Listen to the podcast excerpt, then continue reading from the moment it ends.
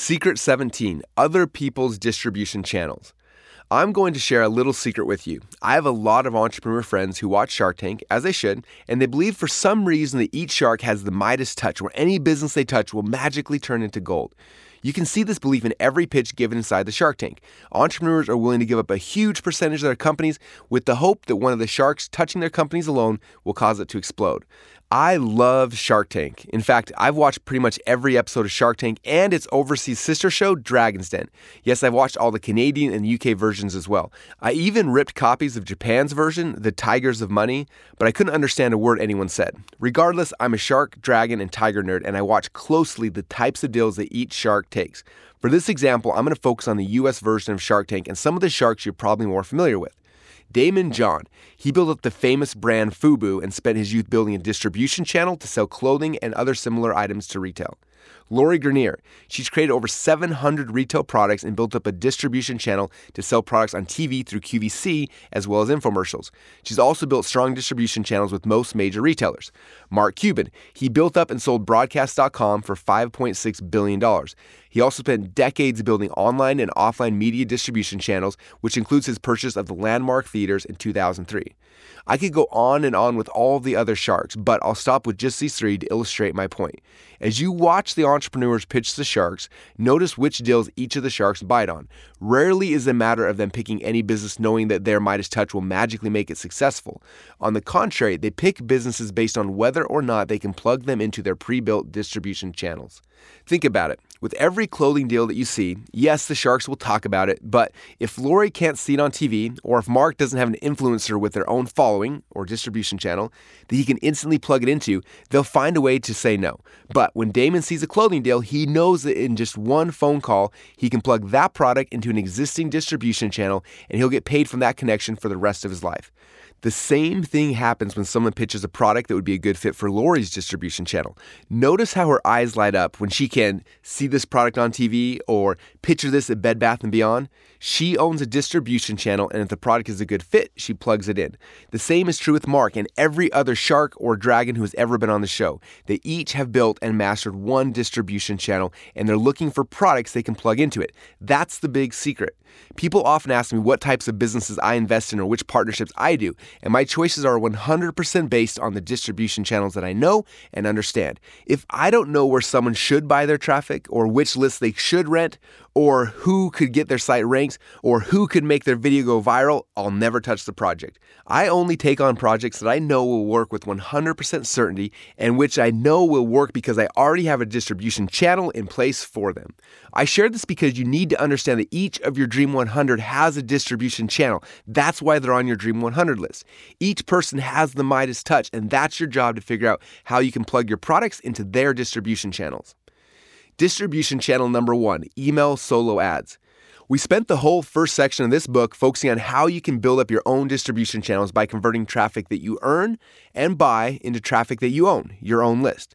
There are hundreds of people in almost every market who have already built up their own email lists, and this is one of the easiest ways to quickly increase your traffic is to buy ads in their email lists. When I'm looking for email lists to buy ads in, I'm traditionally looking for a solo publisher, someone who has already created their own brand and list, where I can pay them to send out an email talking about my products or services. You can also reach out to bigger brands that you can pay to send out ads in their newsletters. The solo publishers are likely already on your Dream 100, and it can be a simple process to ask them if they're willing to sell a solo ad in their newsletter. The ones who've had experience with this will typically say yes and have some sort of base pricing. Bigger brands will usually have an online media kit that lists their prices if you want to buy an ad in their list or on their websites. You can also find a lot of advertising opportunities in email newsletters by searching on Google. I'll often type in my niche email advertising or my niche online media kit and i can usually find publishers that will sell me place in their email lists. I always join their list for a few weeks before i buy any ad so that i can see how they treat their list. If they only send tons of promotions then i figure they beat up their list pretty badly and they're probably not the type of list that i want to rent on. However if they send out good stuff and have a good relationship with that list then i'll contact them for a media kit. Not all clicks are created equal Fewer clicks from a newsletter where someone has a good relationship with the publisher will always be better than more clicks from someone who's built a bad relationship with their audience.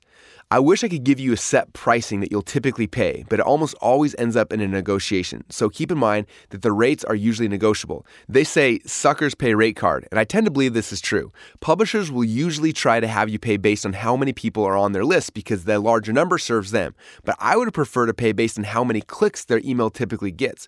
To find out that number, I'll usually ask to see a report of the last 5 to 10 emails that they sent out and how many clicks each email got. Then I reverse engineer the process by saying to myself, if I were to get that many clicks, then based on my normal landing page conversion rates, I should make X amount of money. This process helps me to know approximately how much I'm willing to spend to pay for that ad, and I try to negotiate towards that number. After you negotiate the ad cost, you'll create the email, send it to the publisher, and then they'll send out the email for you. If they want to send you their email list and have you send the email out, then run away fast. This is a scam and not something you should ever do. They should be emailing their list from their servers with your creative that you gave them. I like to have the email come from the publisher endorsing the landing page that I want to send the reader to. The best part about email ads is you get results really fast. When someone sends an email, you'll get the majority of all of your clicks within 12 hours, the rest of your clicks within 36 to 48 hours, and then the clicks usually stop. I like to use email campaigns to test landing pages because I can run split tests really fast. The worst part about email ads is you can waste a lot of money fast if you're not ready. I may spend $5,000 on an email drop where the traffic will all come and go fast, but if I spend that same $5,000 on Facebook, I may be able to run traffic more slowly for a few weeks. So be aware of that as you're running email ads. Lastly, solo publishers will often try to sell you sponsorship ads, which are smaller ads embedded inside their emails. I'm not a huge fan of these, and I've actually had a really hard time getting them to be profitable. For me, if I can't buy a solo ad, meaning the entire email is my message, then I usually won't do it. Distribution channels number two and number three Facebook Messenger and Desktop Push. As of today, I don't know many people selling ads in their Messenger list, but I do think that this market will start to grow. Usually, the messages that are sent through Messenger need to be a little more stealthy because Facebook doesn't like you sending out straight promotions. Because Messenger doesn't allow you to send blatant promotions to your subscribers, the open and the click through rates are second to none. I recommend finding people in your Dream 100 who are actively building a Messenger list and asking them if you can buy ads to their list. The same is true with desktop push notifications. This is the newer type list that is getting a lot of traction right now. We're starting to build up Dream 100 lists of people in our market who are building up these lists so that we can purchase broadcasts from them other distribution channels. There are tons of distribution channels out there that you will start identifying as you keep your eyes open. Recently, we started going to all of our Dream 100 and buying postcards and direct mail campaigns to their buyer lists. Sometimes it's harder to get them to block out time to send an email, but most of them aren't sending anything to their customers in the mail. We've been setting up deals with them where they'll send their customers shipping addresses to a secure mailing house so that we never actually get access to their addresses while we send a pre approved mailing piece to that mailing house. The mailing house will then print our letter or postcard and then send it to the customer list of our partners. Some of my friends have built a big text message list, so we're buying text blasts from them. Others run big Facebook groups, so we're buying a post or sponsored post in their groups. Others have big groups in LinkedIn, so we're paying the group owners to send messages to their followers for us. And still others have large forums, so we're buying promotions to their customers' user base and banner ads on their sites. Most of the blogs in our market sell ads on their sites. Some have big Google AdSense blocks, and we'll test ads initially using GDN to see if the ads convert well. If they do, I'll go directly to the blog or the website owners and try to pay them to replace that AdSense block with my banner ads. I've even paid people for their website exit pops so I can tap into the traffic that's leaving their websites. There's an unlimited number of ways to do this. The key is to keep your eyes open for streams of traffic and distribution channels that people own, then figure out how to buy ads in them. Each new distribution channel you plug into will give you a raise. Every day when I come into the office, the first thing I ask myself before I get out of my car is, how can I give myself a raise today? Immediately, my mind starts looking for other distribution channels in my market that I can tap into. Sometimes I'll remember a website, a blog, or an email list that I've been on forever that I forgot about. When your mind is looking for these opportunities, somehow they start jumping out at you. When you don't have access to Facebook or Google Ads like we didn't for so long, the number one way to get traffic is searching for these distribution channels and then using them to build up your own lists. It's a guerrilla technique that works no matter what is happening in the networks, and you can immediately start plugging this technique into your daily routine.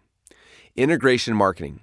My first mentor, Mark Joyner, who I introduced to you earlier in this book, wrote a book called Integration Marketing about a decade ago.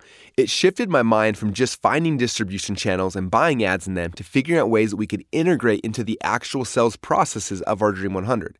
For example, let's say I find a partner who's getting a thousand new leads into their funnel every day. Instead of just buying an ad one time to that list, what if my email was sent to every new lead on their email list on day three? That way, I set up the deal once, but I get the benefit of that integration every day. Now, every day, a thousand new people get my message. I'm now integrated into my partner's sales process, and as they grow their company, mine grows as well. Integration marketing works beyond just email. We've set up deals where we integrate a pop up on people's blogs so that every reader the blog gets can potentially join my list. We've set up other deals where we have people add an exit pop to the website so that when people leave their site, a big percentage are sent over to our funnels. There are so many fun and creative things that you can do. Your imagination is your only limitation. As soon as I became aware of this concept, I started looking for these integration opportunities everywhere. I looked for products that people would need immediately before they started using ClickFunnels, things like domain hosting, graphic design, and business licenses. I then figured out ways to set up a partnership with each of these companies. For instance, after a person buys their domain, gets a new logo design, or gets their business setup, they're introduced to us. We set up many of these deals years ago, and because they're integrated into our partners' distribution channels, tons of customers are driven to us every day without us having to do anything again.